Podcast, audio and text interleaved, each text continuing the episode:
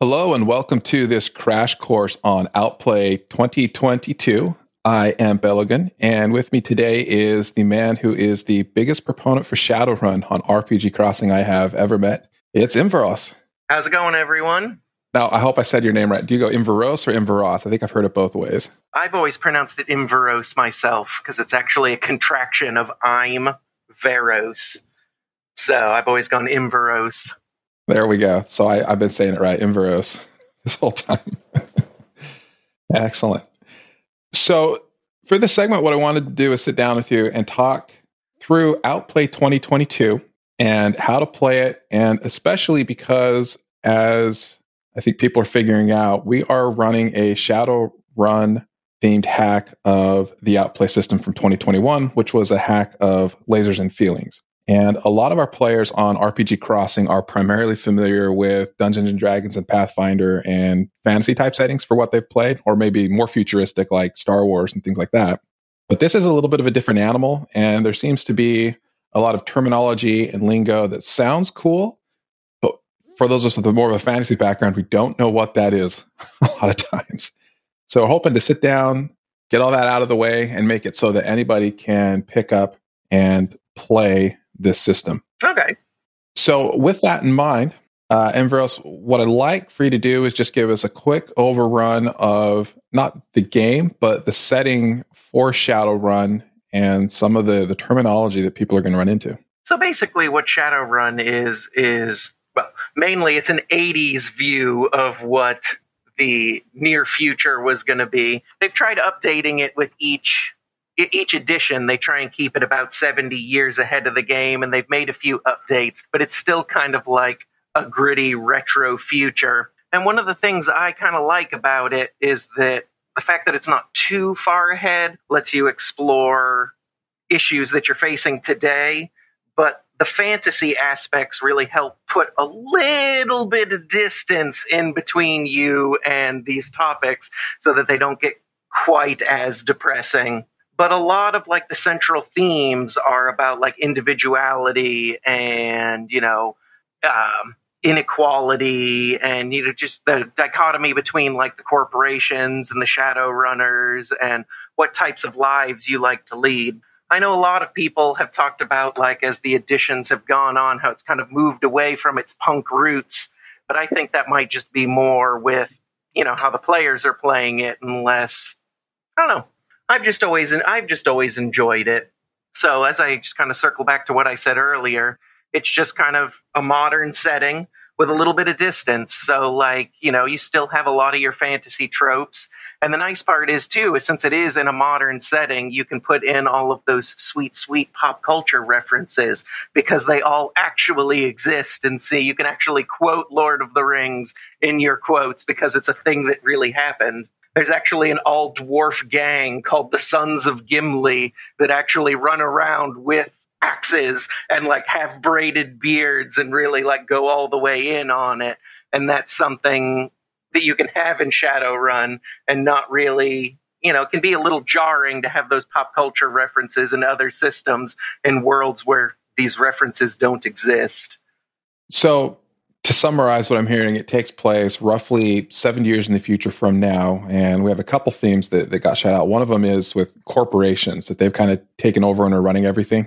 That is correct. Yeah. It's part, part of the lore, they were kind of given their own self governing status. And then they really ran with that and pretty much run the world from a giant space station. So they control the world's currency, the new yen, which is kind of like a cryptocurrency. But like a cryptocurrency as they would have envisioned it back in the 80s. And then the corporate council, the 10 strongest, or not necessarily largest, but the 10 strongest corporations run the corporate council from a giant space station with weapons of mass destruction on it. Now, you also mentioned the term shadow runners, and the name of the game is, is Shadowrun, uh, or the setting in this case. Yeah. So, what exactly is a Shadowrunner? So, just kind of like the loosest term, a shadow runner is basically a mercenary.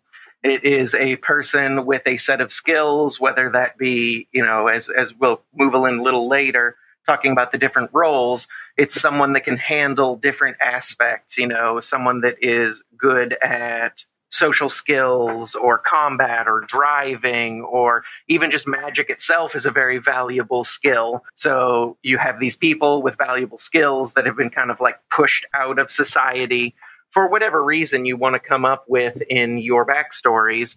And then you're basically a mercenary and you use these skills for a variety of employers. They're all just collectively called Mr. Johnson. And that's just kind of where the game takes place. Sometimes the corporations will hire them, so they have that plausible deniability. Uh, and a lot of uh, the pre-published adventures, they will have like um, rights groups or you know things that don't have the power to tip the scales that are so heavily against them.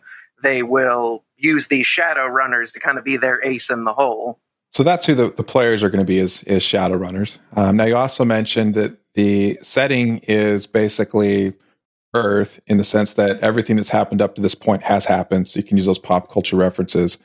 Um, but we'll dig into this a little bit. But there's a lot of things that are also unearth like in that we have kind of um, three different worlds, right? There's the the physical world, and then we also deal with magic and something we call the Matrix. Right, and that's kind of like what makes Shadowrun so special. Like the whole premise of the setting was that the Mayan calendar, when the world was supposed to end in 2012, what that meant was the fifth world ended and the sixth world began, which is what they call Shadowrun, the sixth world. And it was really talking about the return of magic.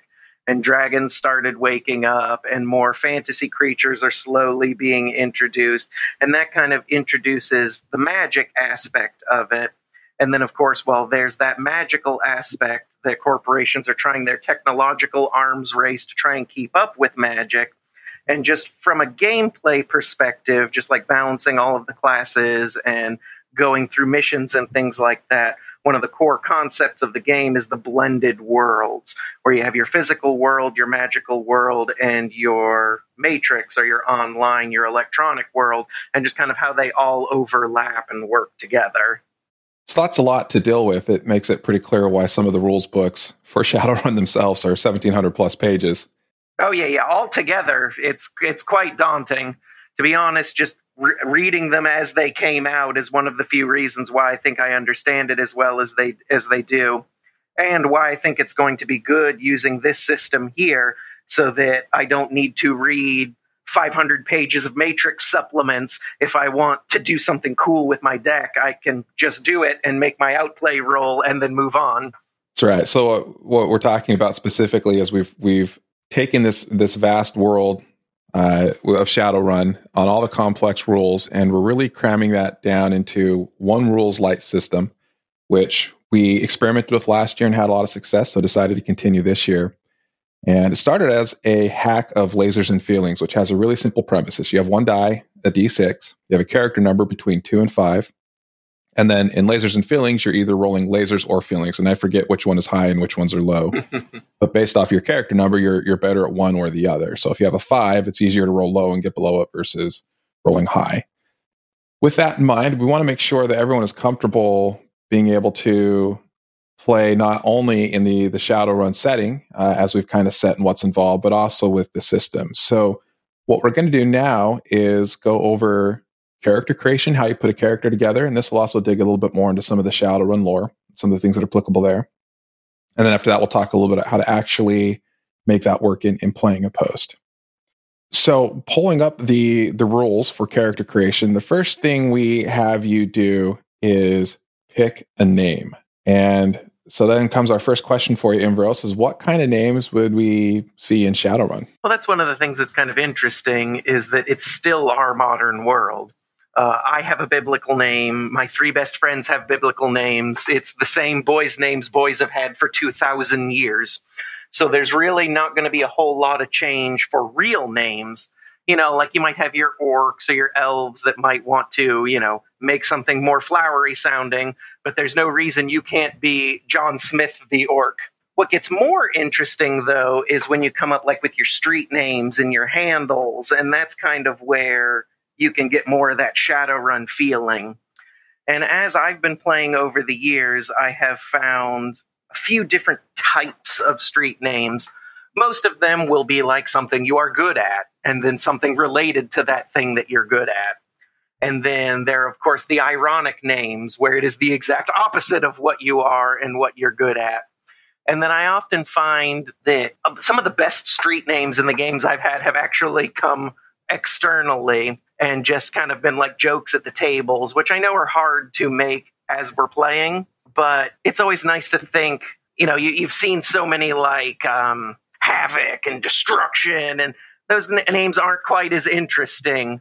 Uh, my favorite story I always love to tell about a street name is I had a character that was a human in a party of very exotic races. And when we met the Johnson to give us the job, he joked, Who's this? The diversity hire? And then that became his street name was Diversity Hire, which had nothing to do with his skill set. It had nothing to do with his personality. It was just a joke and it stuck and he hated it. And that was something that worked really well for that character was him hating his street name, but liking his teammates and, you know, the things that they did. So it was just kind of one of those extra layers. And I think that significantly more thought should go into the street name than your physical name because at the end of the day, nobody is going to be calling you John Smith the Orc. They're going to be calling you Slipstream or something like that. So we've got their actual name, then we have their runner name, which is kind of like you could think of it almost as a secret identity, what everyone calls them, uh, right, or their or nickname, code name, or code name. Yeah, we've also the way we tied this in in last year because we don't really have classes is we had you put on a title to your name that would kind of uh, associate with with what it is and what you're good at, and I, I assume that would be part of the the street name. Yeah, that would actually be pretty good too. So you could be like Slipstream, the Nova Hot Decker, which is a uh, a Matrix class. They're kind of like the hacker types. Or you could put, you know, um, Whisper, the covert ops specialist, and then you could just easily tie in just either a direct uh, role name at the end or something a little more flowery or indirect for the role at the end. It won't be, you know, like nobody's going to say the full thing, but that's your legend. That's your how the fixers will see you. And if you're not sure what that's going to be for your character yet, I would say feel free to to choose your title or those extra additions to your street name after you've kind of gone through the, the rest of the character development if you need that for for inspiration. Next, let's talk about the the races we've mentioned. It's Earth, and where we're at. Obviously, uh, there's only humans here, and in Shadowrun, we've got quite a few different races. So specifically on the chart, we have you roll or select human, elf, dwarf, orc, or troll, and those are kind of the the five core races. Maybe you can just give us a quick rundown of how they fit in Shadowrun versus what we might think of from a uh, traditional fantasy setting. I will say that a lot of the the races here are just directly taken from fantasy settings.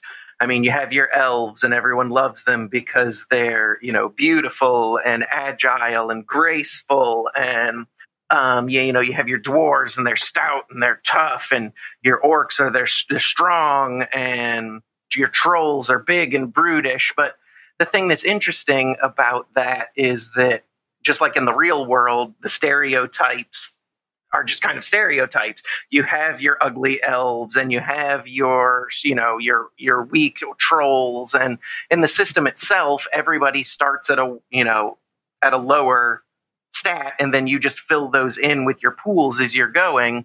And then, you know, just like in real life, stereotypes aren't always, you know, they'll be based in reality, but another thing kind of that comes into this too is one of the main tenets of Shadowrun is like racism. So you have your beautiful races and you have your ugly races, and I, I mean it's it's just, it's just one of those things that you can put your own spin on it.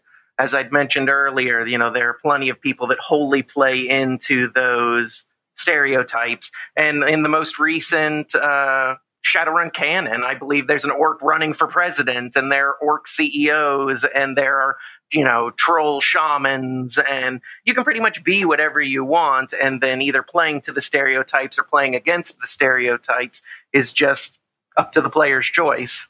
It's much like the name. the The race in this case is purely for flavor. It doesn't change anything mechanically uh, about your character in in our rules light hack that we're using. Now, we did know you've got the option for exotic races, and that's kind of a carryover from last year.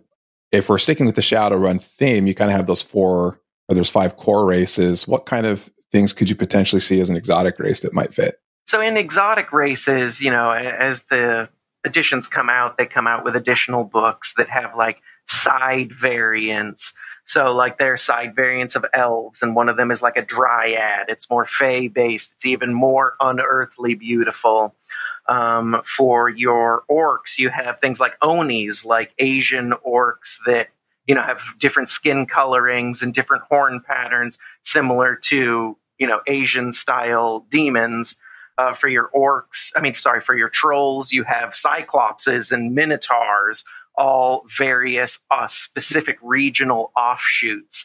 They even have four armed humans in certain parts of the world. Uh, if you want to get even more exotic than that, one of the ma- big uh, plot points for one of the previous editions was when Halley's Comet came back, that it just caused magic to go crazy and it actually caused some people to mutate and then they became like cat people or lizard people or bird people. And there's whole sect whole chapters of rules about mutating into various archetypes like that. Then you have like drakes uh, which are like minions of the dragons which are usually more for npc things because nobody wants to be that closely tied to something so powerful. But they have things like uh, ais their whole splat books about playing artificial intelligences and how they interact with the world. Um, yeah, I mean, there's all kinds of crazy stuff, but I will admit that, you know, a, a lot of the times people are just playing the exotic races just to be something exotic and not necessarily focusing on what it means to be a bird person in a dystopian cyberpunk future those are the kind of things that you need to keep in mind as you're, you know, strolling down the street to your nine to five job and you're molting. Yeah, I think that's a that's a great point. You've got your option on the race. It's really just flavor, but that means it is flavor. You need to think about how that's going to affect how your character acts and how they interact with everybody else and, and with the world around them. So step that's the first two steps, getting your name, choosing your race, and then the next one really is the start of determining what your character is going to be good at, at and that is choosing your character number. So that can be anywhere from two to five, or you can just roll a d6, but roll it if it's a one or six, and, and take whatever whatever you get. And in the last year's iteration of this, we just said a higher number means you're better at physical things, a lower number means you're better at mental things. We've pretty much stuck with that, but we did have a big discussion on how to handle the difference between magic and matrix. And at the end of the day we decided we're just going to clump those in as as the same thing. So the lower your your your character number the better you are at those things. Right. Yeah it's still just as a simplification it's more of a mental exercise than a physical exercise. Right exactly. And so the way to think about this if you pick a high number when you're doing something more physical you want to roll, roll below that number um, whereas if you're doing something that's more mental exercise, you've got a low character number, so you want to roll above it. So two and a five are kind of the extremes, whereas three and four is a little bit more of a happy medium. And then we'll get into it when we go in the rules. But if you happen to roll your character number, that's like uh, an extra an extra bonus. So that part is pretty much the same as it was last year. It's just kind of have everything folded down to one linear scale versus a couple different scales or multiple stats as you'd see in, in other uh, D20 type systems. Once you have that chosen, the next section is picking your gear and your your archetype. And your archetype is really going to determine the flavor of your character and what they can do.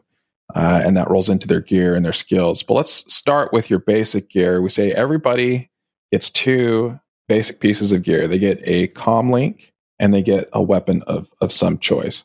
So, just in case anyone doesn't know, what exactly is a com link and what would you use that for? So basically, a comlink is every personal electronic device mashed together into one single device. Just kind of like how cell phones today are cameras and recorders and, you know, computers and games and just everything rolled into one. So basically, like a regular cell phone, just give it 70 more years. All right, so super advanced cell phone. That's your comlink. It's not just a, a, little pin you push to talk to the captain on the ship to beam you up. a lot more than just that. Now we also allow for weapons, and uh, what kind of weapons are are there in Shadowrun? Well, kind of the, one of the things I love about the fiction, and I think it's just kind of one of those things that they kind of use to sell the dystopia, is how important name brands are. Like it's amusing reading the fiction and during a fight it will say the brand name of the weapon they're using three or four times across two pages. And that's something like in Shadowrun is like, even in the books themselves, they'll have little conversations between the people of, oh, you use Ares weapons. Well, I prefer to use, you know, this other company's type of weapons, even though they're almost identical mechanically. So that's something that's interesting just because, I mean, at the end of the day, it's similar to firearms like we have now, and swords and clubs, and you know, uh, brass knuckles and knives, and but you make that shadow run by that's not just any gun. That's the new ares predator 5 and coming up with ridiculous brand names for things is half the fun. It's like musicians bragging about their gear the latest version of newest fender the best zildjian cymbal or whatever exactly Oh yeah, it's just so like I said for just for weapons, it's similar types of weapons we have now, just more highly commercialized. So those two pieces of gear you're going to be considered specialized in, and we'll, when we talk about playing the game, we'll we'll discuss what that means exactly. Uh, and you're you're rolling low with those. So your characters that are more uh, physically oriented rather than mentally oriented are going to be going to be better with those. So maybe we can have discussion about comlink usage at some point, whether that fits that or not. But that's the way it's written uh, for now. Just a quick editor's note this has been adjusted so that using your comlink will always be rolling high as a mental activity, and using your weapon will always be rolling low as a physical activity. And once you have that, then you got to pick an archetype uh, meat, magic, or matrix. And which one you want to pick, you can kind of you know eliminate a little bit by your character number so if you went with a low CN, you're probably not going to be meat focused because that's more physical. Um, so if you have a high CN, you're probably meat. But if you're a low CN, then you got to pick whether it's a, a, magic or a matrix uh, archetype. And even in those, there's there's a lot of variance. So let's let's break these down and start with specializing in meat. If that's your archetype, what does that mean for you as far as the type of character you are? So the most traditional type of meat characters are like your street samurais that have lots of armor and they have the cybernetics and you know they're faster than fast and stronger than strong. But also kind of in the setting there are they, you know like less flashy things. You have stuff like um, uh, skill skill wires that teach you how to do like matrix style like i want to fly a plane and they can download that in there and there splat book on splat book on splat book of all the various cyberware. They also have things called bioware, which are basically just organs that have been grown to be super powerful to make you think faster, move faster. There are a lot of comparisons between cyberware and bioware, and there are a lot of trade offs that are mostly mechanical, just kind of as you're building your characters that there are things that like make you not need to sleep nearly as long and things that make your bones harder and there's just pretty much just think about ways to physically augment a human body or a meta-human body if you're going with the other races to just make you like the six million dollar man basically. Now to keep all of the archetypes similar in power and not have some of the um, questions about is it better to be physical or mental that we did last year with magic versus non-magic characters. Uh, every archetype is going to get three moves, and the gear that you get is is essentially tied to those moves. So we have you pick either, and we kind of roll in all these augmentations and Bioware and Cyberware. We're the generic term we're using is just enhancement. So you can have either one enhancement that's going to have three moves, or you can have three separate enhancements that are going to give you each a move, or a combination, one that gives you two and one that, that gives you one. Just so you have a combination of three moves, and you have the enhancements that let you perform those moves. And then one of those you'll pick to be your signature move. So that's the thing that you're especially well known for or or really, really good at.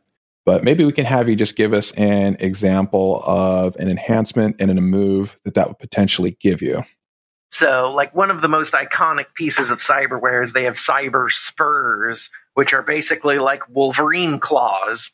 So that could be your signature thing as you have blades that just shoot out of your hands. And then there are any number of special moves where could all be combat oriented.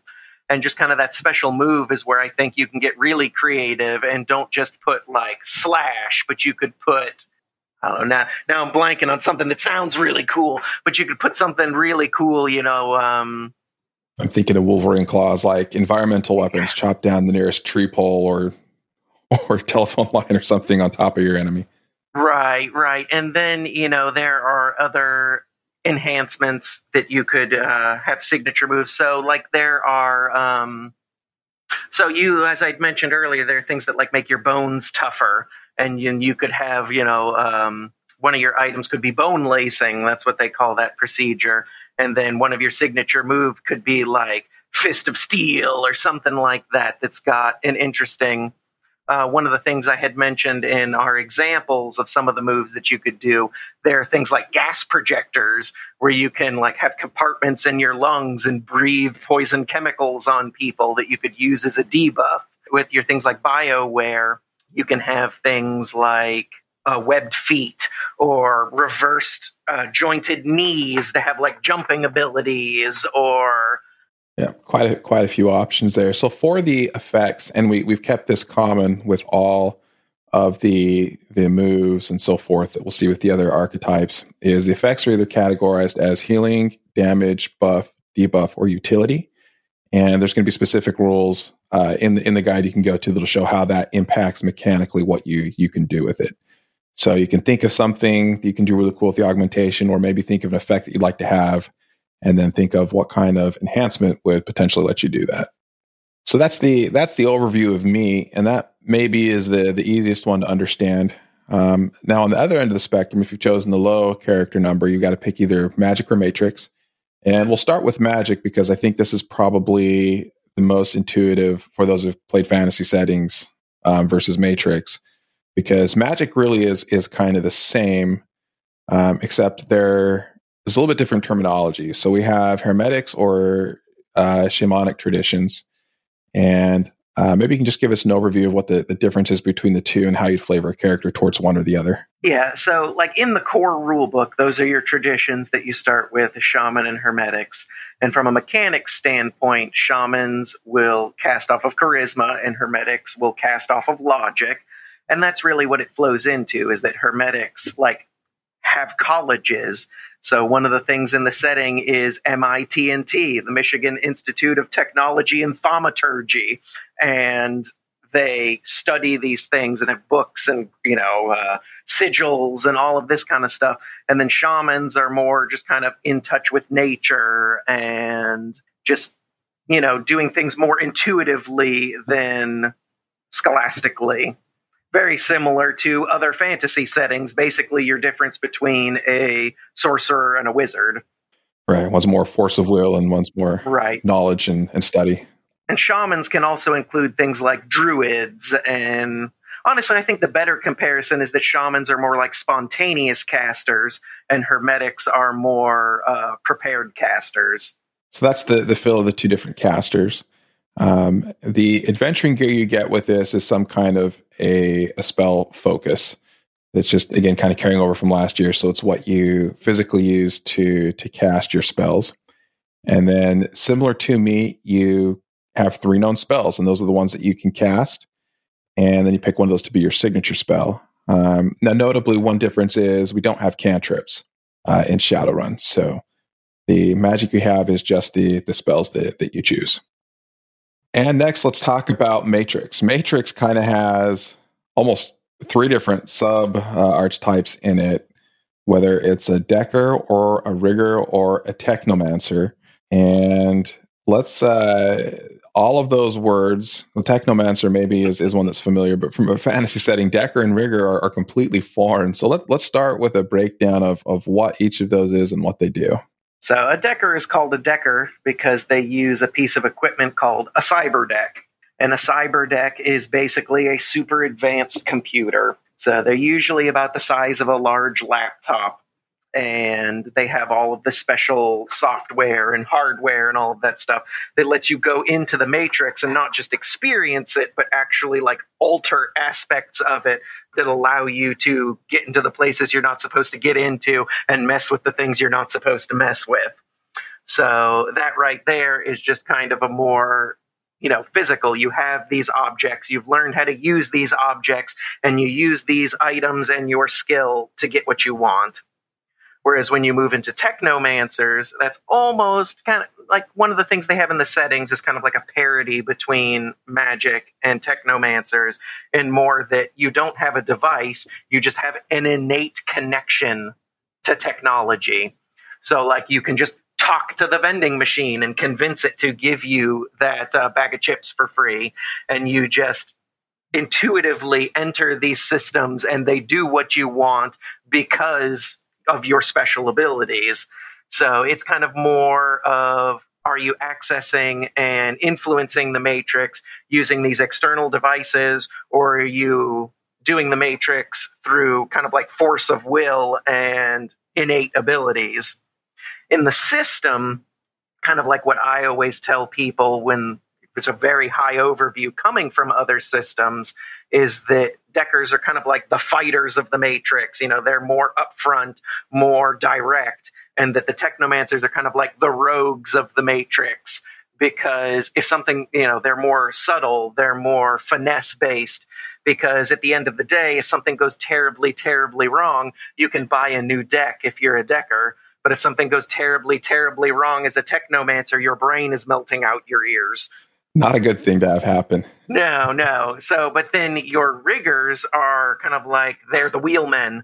They control vehicles, they control drones. Um, they do Overwatch and Recon, and there are just as many splat books for riggers as there are for anything else. Dozens and dozens of pages of every kind of drone you could think of for pretty much any kind of task. And I think that's one of the things that'll be fantastic about this rules light is that you can just have a concept for a drone and do it. You don't need to worry about size categories and, you know, 50 pages of enhancement rules and, you know, making sure you have the right resource allocate and, you know, it's just so much easier to be like, yeah, I have a drone that does this, this, this, and this, and it looks like this, and it's called a this, and you just have so much more freedom on that. So the way that we've simplified this for our rules light system, basically, a, if you're a decker, um, you'll be getting a, a, deck, and all of your known programs will be used to interface with with the matrix. Versus a rigger is going to have a rigger control console, and all of their moves are going to be associated with with drones, much in the same way that with me, you can have you know one enhancement that does three things or three enhancements uh, the drones work the same way. If you've got one drone with three functions, or you can have three drones with a dedicated function, or or a combination of the two. And the Technomancer chooses one of those two roles to fill, whether they're like a decker or a rigger, and then they use a complex form, and it's a, their signature complex form really to to achieve those same type functions. So let's dig in just a little bit into starting with a decker. What are some examples of programs. And again, it uses the same effects guide, healing, damage, buff, debuff, utility, but it's it's not in the real world, it's in the matrix. So let's talk a little bit about how how those programs would uh, implement the the effects that they're given. So just like one of the most basic programs they have is a data spike where you just send harmful code into a thing and it malfunctions and becomes damaged or even broken. And one of the things to keep in mind, like I'd mentioned way back about how kind of the three worlds overlap, everything is wireless. Everything is on the matrix. Everything has smart functions, and that's how they overlap with the world. I know it sounds kind of silly, but one of my favorite moments from being a Decker was like a high stakes negotiation with these gangers. And then I hacked his smart underpants to send a soiled signal to everyone else. And then we all laughed and then everything moved on from there. So that everything down to your underpants is smart and connected to the internet. So it really lets you have control over the situations and not just while you're hard in the matrix. That's kind of one of the things that we're trying to get across between the three archetypes is that magic can still affect other things. It's just kind of your and matrix can affect other aspects. It's just how you go about affecting those things. So that's matrix. And then with a rigger, obviously we're dealing with with drones. What's an example or two of a drone and something it could do? So back when I talked about uh, riggers, one of their big things is like recon and Overwatch. So one of their most iconic drones from Shadowrun is called a fly spy. And it's exactly what it sounds like. It looks just like a fly or a wasp or a dragonfly. And it looks just like the real thing. And you fly it in there and you can see what people are doing and you can kind of see what's going on around you. And then, of course, there are your classic roto drones, which is just four fans with a gun on it. And you can fly that around to help in situations where a flying gun would come in handy. All right. And as we mentioned, the Technomancer picks one of those two roles and goes through it. So, for all kinds of, of challenges, really, any of the three uh, archetypes could potentially overcome that challenge. So, let's just throw out an example. Let's say your party comes up to a large steel door that is magnetically sealed, how would you get through or overcome it, starting with uh, if you were a meat type character? So, of course, as your meat type character, the most obvious solution is that you turn on your muscle replacements and you just grab that door and tear it off the tear it off the hinges. It's not particularly subtle, but it gets the job done. Kick that door down. And then how would uh, a magic user approach that? So, as a magic user, once again, um, you could have various attack spells, very similar to other systems. You could create acid to destroy the locks, or more sinisterly, if your wizard is like that, if your uh, caster is like that, you could use various mind control spells to whoever has the key to this door to then open it for you from the other side. Or just open a portal and convince your teammates to go through while you stay behind, right? Well, that's actually one of the uh, core tenets of Shadowrun, just kind of one of the things that keeps things a little more balanced is there is no teleportation magic. There is no teleportation magic of any kind because it would be so easy to overcome so many technical obstacles if you could just teleport or portal past them. Another one of the hard no's is once you're dead, you're dead. There's no resurrection magic. And if the dead start coming back to life, you have a very different, much more serious problem. And then there's also no time travel. I think that might be more for narrative reasons than anything else, though, just to kind of keep their timeline a little tidier than some other magic based systems. All right, I'm taking some notes here. I feel like those are something we should definitely put in the rules so people know. That's true. That's no, true. No teleportation, no time travel, no resurrection. That's exactly it. All right, awesome. So by the time people listen to this, they'll have already read it. and like, you didn't have this perfected before you decided to talk about it? No, we did not. That's all right. and then, of course, your technical characters can either hack the computer controlling the door or even just open up the panel and start moving wires around until it opens. Just kind of the more technical problem, you know, a technical solution for a technical problem. There we go. So a simple problem, a common one to encounter, and really any any archetype can, any type of character is going to have some way to, to overcome this. So I imagine throughout the game, we'll probably have scenarios where we require a role of one type or another, similar to what we did in 2021. Um, but I don't think that you need to worry that if you've got uh, all four meat characters on your squad that you're going to be stuck and unable to to advance, for example. Oh yeah, definitely. I mean, as we've been making the system, we've been trying to make the three archetypes as balanced as possible to just make you know tr- trying to boil them down to which will you have the most fun with, which is the type of story you're looking to explore. And we're trying to do our best to not punish you for being the cool thing that you want to be. All right that's pretty much everything to character creation. Now, when it comes to actually playing the game, it's going to play out much like any other play by post game where you're going to be presented with the scenario and asked to respond, make some type of a role. And the way that you know how to roll, first of all, if you're doing something that can't fail, you don't have to worry about it. Rolls really only come into play when you're trying to do something that has a chance to fail or when we're specifically asking for a roll, which generally is going to be there's probably going to be at least one roll every post is is kind of what we target when we design design outplay. But basically, the way it works is you roll a d6 when you're trying something, and then whether you're trying to roll high or low depends on what is you're trying to do. If you are using a piece of your adventuring gear, uh, the wording says plus 1d, which means you roll 2d6 instead of 3. Um, so that means even if you aren't doing one of your known moves, if you're using a piece of adventuring gear to do something, then you can potentially roll two die. Now this also comes to play for using your com links or using your your weapons.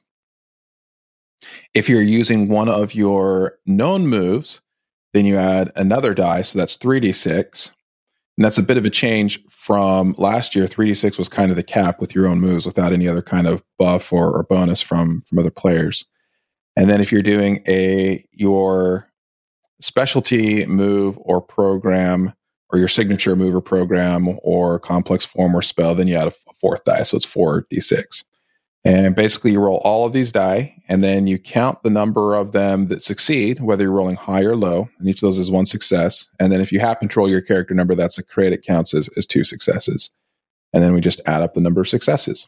So the the way that the the rules work, if you fail, if you don't have any any dice that succeed, you fail, and there's going to be some kind of a, a penalty or setback.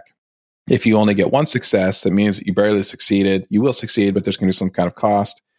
And then two or more successes means that you did the job and you and you did it well. Um, now, obviously, with some of the other effects in the game, you can buff other characters. There may be situations where you have bonuses or minuses where you're rolling more or less die. What we'll essentially look at is the number of successes total towards overcoming an objective, and that's kind of the the way that that, that we uh, score how how successful you have been. Um, now, granted that you still have to be doing something that moves towards the goal. So, for example, if your your objective is to drown a lake and you roll really high to jump up high in the air, nowhere near the lake, that doesn't help overcome the objective. Another thing, another thing to keep in mind too is that we're talking about like two successes or greater. So you can, you know, if you align everything and have your signature gear and your signature move and your items, you could at max be rolling four dice. But if the maximum amounts of success is two dice, you can still afford to do the less optimal but cooler or more fun thing because we're also going to be grading on you know good writing and good teamwork and good problem solving and not just who can arrange the situation to align with their dice the most frequently. Yeah and that's one big change we made this year is the mechanical set success is still uh, a factor in your measurement but it's no longer half of it it's just one of the categories that gets added into the the judges scores all right with that that gives us our overview of outplay the system rev 2022 with a Shadowrun theme to it. Hopefully, if uh, nothing else, this has given you some ideas of some type of characters that you could potentially put together and throw in. And uh, any any parting words of wisdom for us, Inveros? I mean, honestly, what's got me most excited about this is that I've always enjoyed Shadowrun for the setting, and it's something that I've needed to subdue the system so that I can enjoy the setting. With this outplay the system. Now you can just enjoy the setting. So have fun with it. You know, do something that I'm going to be like, yeah, that's going to be real cool when I do that. Because that's one of the things I mentioned is my favorite part about playing Shadowrun is that right out of the box, you feel cool and get to do cool things. So make characters that can set up those situations where you can do cool things and feel like, yeah, I'm a cool, you know, I'm doing cool stuff and having fun. All right, awesome. I will point out that uh, when we threw up the poll at the start of the year for what system you'd actually play, um, you know, we had we did have a, a, number of votes for some of the traditional systems, D and D and Pathfinder, but we had an overwhelming majority like the the outplay system hack that we ran last year. And uh, Inveros is the one who suggested, "Hey, we should do a Shadowrun theme version of this." So uh, I liked it so much, I said, "That's what we're doing." and if you're not happy about it, you can blame us too. It's our fault. All right, awesome. Thank you so much for listening to the segment, and we hope to see you in Outplay.